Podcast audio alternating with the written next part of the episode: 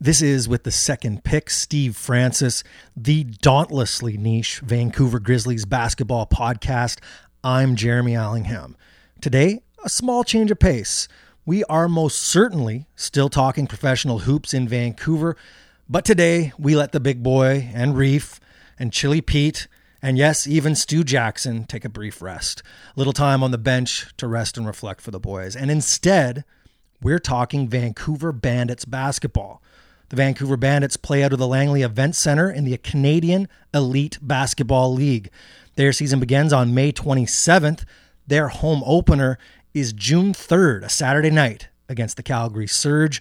We have tickets to give away to that game. But first, Kyle Julius is the coach and general manager of the Vancouver Bandits. He is a former member of the Canadian men's national basketball team and a stalwart on the Canadian hoops scene. I caught up with him just before practice leading up to the big season ahead.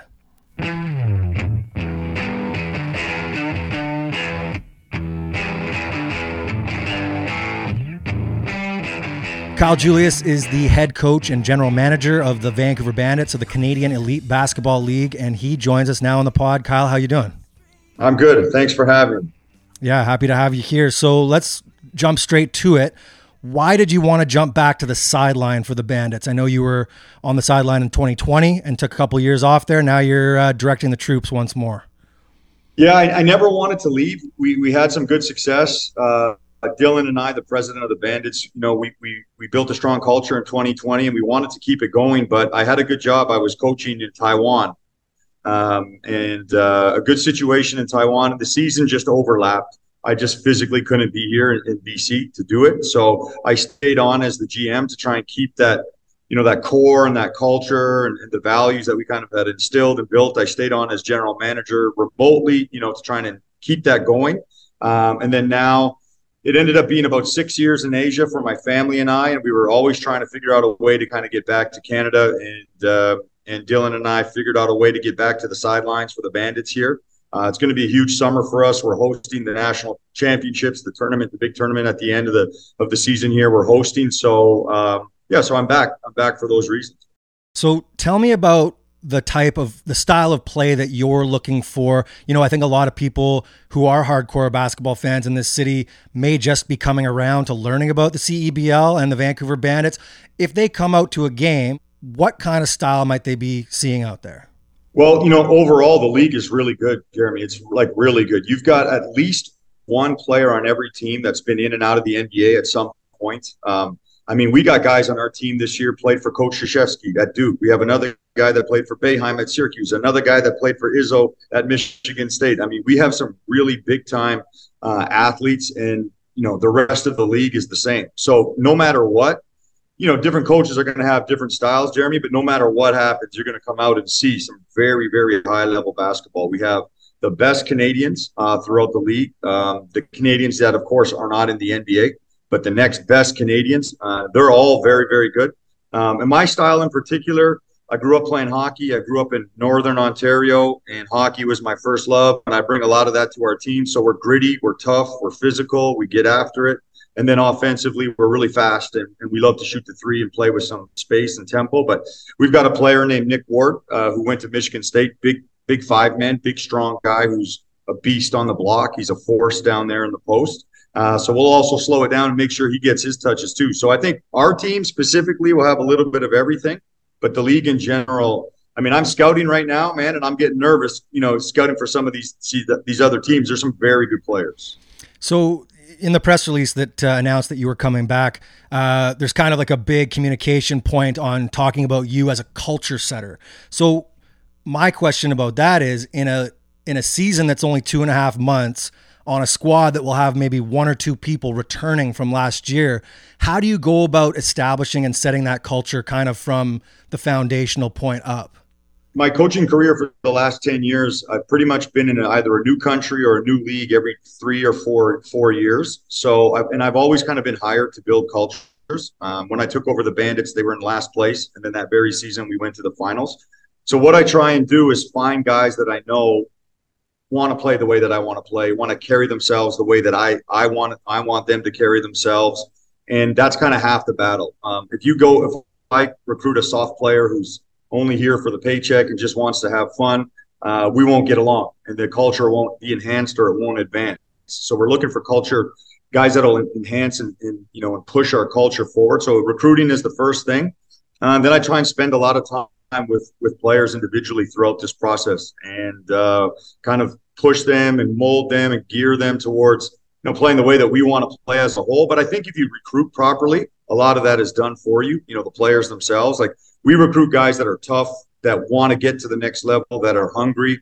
And then when you have a group of guys like that in a locker room, you'll you'll find that they kind of start to coach themselves a little bit. So the first answer the, the answer to that question, the first part is really recruiting, and then the second one is like a bit of an accountability process and kind of being hard on them and, and, and building a relationship with them. So a little bit of everything, but for sure recruiting what we call in our culture, you know, dogs, guys that just want to get after it and they're they're loyal to the game, they're loyal to to to themselves as far as getting better.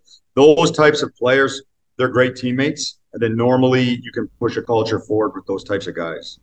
Okay, well, let's talk about some of those dogs. And uh, you know, just give me some quick hits on these guys. Talk about talk about Alex Campbell. I was going to talk about Alex Campbell for sure. I mean, first of all, I think it was four years ago, the year before I came to the CEBL. He was MVP, Canadian MVP of the league.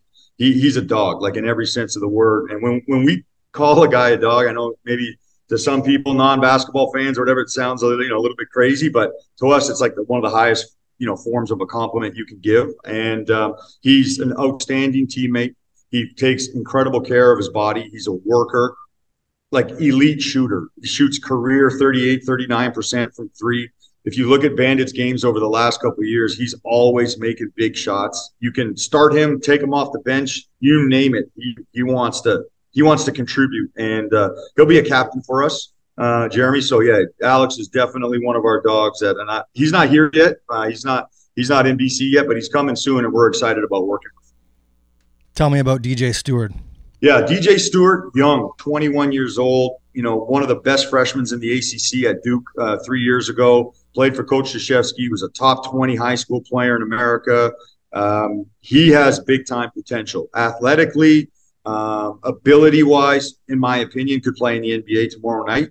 Um, but you know that's a tough road to get through. There's a lot of ups and downs. He left college early, so we're trying to help him become a more complete pro. Uh, we're trying to help him build on you know what he's already established as a player. You look at his G League numbers; they're outstanding for a couple years. So I think he's going to be a fan favorite. He's the type of guy too that I think you can kind of give the ball to and let him do his thing a little bit, let him play a little bit, you know, let him play with some freedom. Really excited about DJ. Nice. Let's talk about a couple of the local boys here. Then, what about uh, Brian Wallach out of Surrey? Man, I'm so impressed with Brian. You know, I didn't really know about him before this season. This guy is a specimen. Like this guy is an animal. His body, the way he trains and takes care of himself. You watch him at UBC. He's an energy guy, but completes plays, finishes plays. He's like, I call him right now. I call him JJ Watt, man. He looks like he should be a tight end at the NFL. He's he what he's like 6'7", 245, like big Whew. boy, can jump, physical. Uh, you know what? People don't know he doesn't really do it too much at UBC, but he can shoot the three. He's an interesting piece. I'm excited about having him as our our U Sports player, development player, because he still has another year of university at UBC. So if I'm a BC basketball person or a UBC fan, I'm excited about Brian Wallach for sure. JJ Watt, man. Well, let's move on uh, to a couple of the interesting tidbits about the CEBL that people might not know about. Um, let's talk about the Elam ending. Like, what? How does that? I mean, first of all, tell us about it, what it is, and how that figures into how you approach a game heading into the waning moments of the fourth quarter. Well, in a nutshell, it's way better for the fans. something exciting. It's an additional piece for the fans. Um, to explain it, as soon as the game reaches the, uh, as soon as there's four minutes left in the game, you know, uh, after the next whistle, no matter what it is, a basket or a foul or an out of bounds or turnover or whatever, um, we take nine points and we add it to the lead score. So if I'm beating you, you know, 81 80 with four minutes left, whistle blows.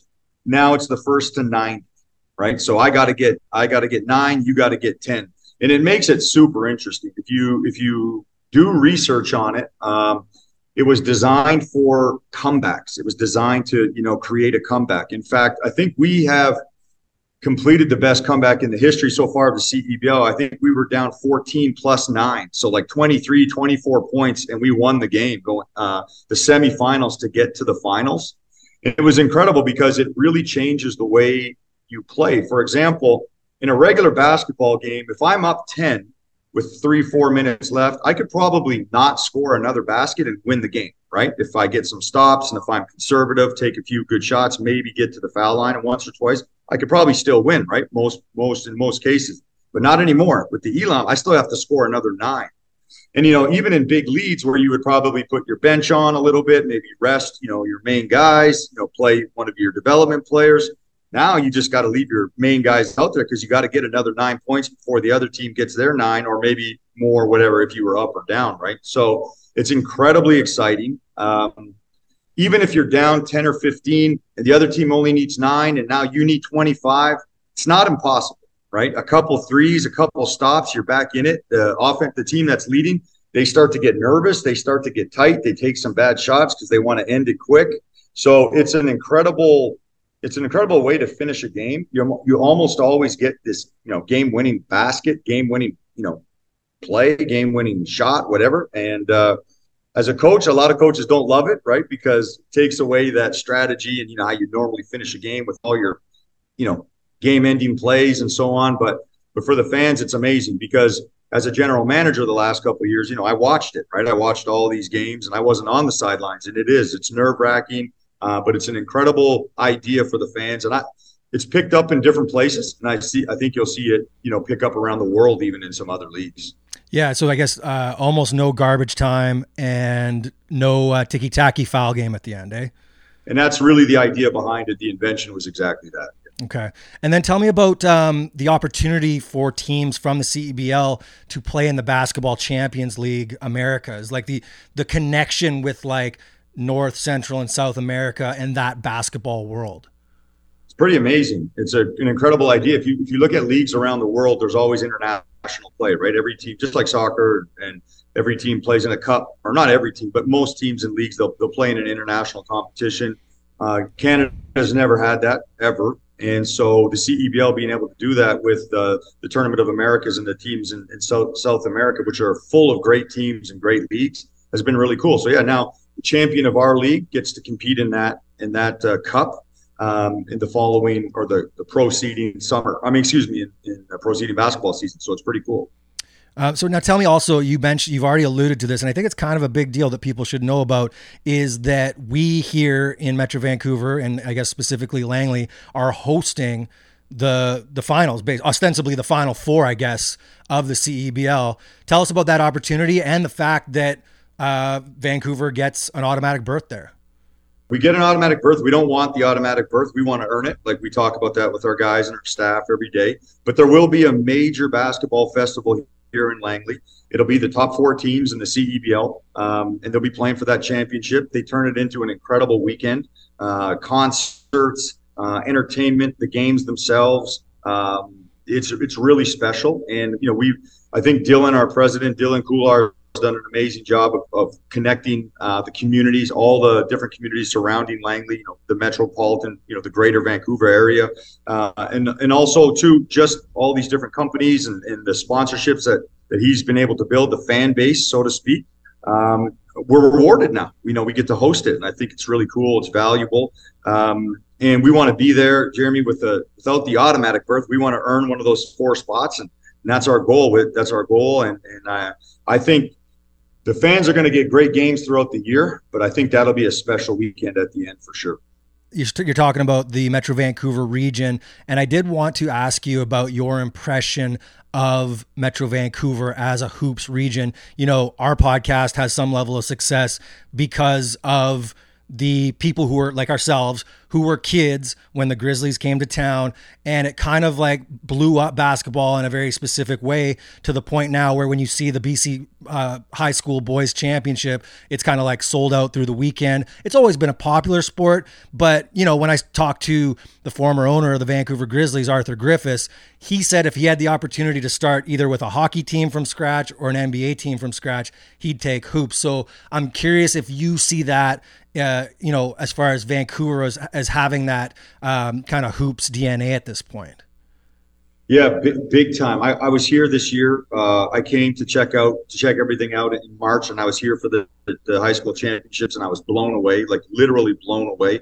In fact, I went to a grade nine, I guess the grade nine, you know, championships that they have, and it was packed and it was unbelievable. I, I couldn't believe I was like fully immersed and into like a grade nine basketball game. I've been coaching pro for you know the last ten years, and I was into that, and I was I've been I've been not I've been shocked to say the least at how how well uh, the the game is received here from a cultural standpoint, like through high schools and the appetite for the game through the youth here. I think it's really really good. I think there's a lot of work to be done. I think we have to be realistic. You know, I I come from uh, the Toronto area, went to high school in the Toronto area, uh, and you know, in, in Montreal, where they're where they're pumping out NBA players left, right, and center. And I think with the right approach in Vancouver, there's the appetite, there's the structure, there's the culture here, there's the history. I think Vancouver can can start to do that. And I think and people in Van- the Vancouver area and the people in the basketball community should want to do that. And I think it's here for that. And I think the Bandits can help uh, for sure. But yeah, the the appetite for the game in, in the Metro Vancouver area, like just around the region, is is fantastic. It's obvious. I mean, you're getting. I think there was like seven thousand people at that high school final. It was incredible. That that tells you a lot. Tells you a lot. Okay, well, I won't I won't keep you too much longer, but I would be remiss if I didn't uh, tap into you know the theme of our podcast, which is remembering the Vancouver Grizzlies. Obviously, you're an Ontario guy, so I don't know if it's like Raptors or bust or like Damon Stoudemire world or whatever it is. But what, if anything, do you remember as kind of like an elite basketball player of our beloved and terrible Vancouver Grizzlies in the six years that they were here? Yeah, I, I remember. I know I was young at that time. Um, you know, I've never been a, a, Raptors or bust or anything like that. My my household is a Toronto Maple Leafs fan. You know, fans, my parents Sorry. and everyone. I know, I know. I'm not. Trust me. I, I ask them every year why, why. But you know what I remember from what I remember from the Grizzlies is when I was young, I would participate in a lot of you know um, provincial tournaments and things like that, where you know Ontario would play BC, and and I remember all the BC kids, you know, being proud Grizzly fans, right? And so to touch on the theme of your podcast, I don't really have any favorite players or or guys I remember. I remember as a young kid meeting, you know, Blue Edwards at a um, at a, uh, a, camp or something once, and I re- and now I just found out that his son is actually playing in the CEBL at some point. Oh. I've heard. Uh, yeah, somebody was telling me. So maybe we could connect back on that, or you guys could look into it. But I think that connects, you know, the, to the Grizzlies there, the CEBL for sure. Don't quote me on it, but I'm pretty sure that you'll hear that name and Edwards come out on one of the teams in the near future. Um, but yeah, what I do remember is being on the national team, uh, being being on the provincial teams, playing in those tournaments, and having the BC guys being so proud of the Grizzlies, and that tells you a lot, right? And guys are repping their teams and, and their regions and the cities and stuff. So yeah, definitely, like you said, it definitely boosted the game and it obviously people are still fans of it. I have a Grizzlies T-shirt too that I love that I think is really cool, you know, um, and vintage and yeah. So I think uh, it would be. There's no question that there's a strong appetite here, Jeremy, in the area for the pro game, and, I think if, you, if people come out to a Bandits game, it's definitely not the NBA, but it is not far off. I'm telling you right now. Awesome. Well, Kyle, thanks so much for joining us on the podcast today, and we'll most definitely be seeing you down at the Langley Events Center this season. Good luck with it. Thanks for having me, man. Appreciate it.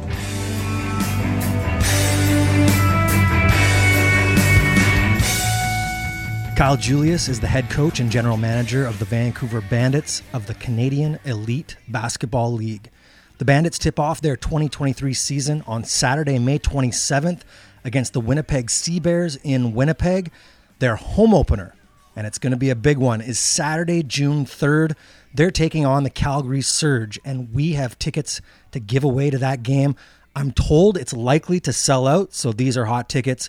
Go to our Twitter feed at with the underscore second pick. That's with the underscore second pick, and follow the directions on our pinned tweet to enter. Good luck, and thanks for listening. We'll be back breaking down Grizz versus Jazz very soon. Talk to you then.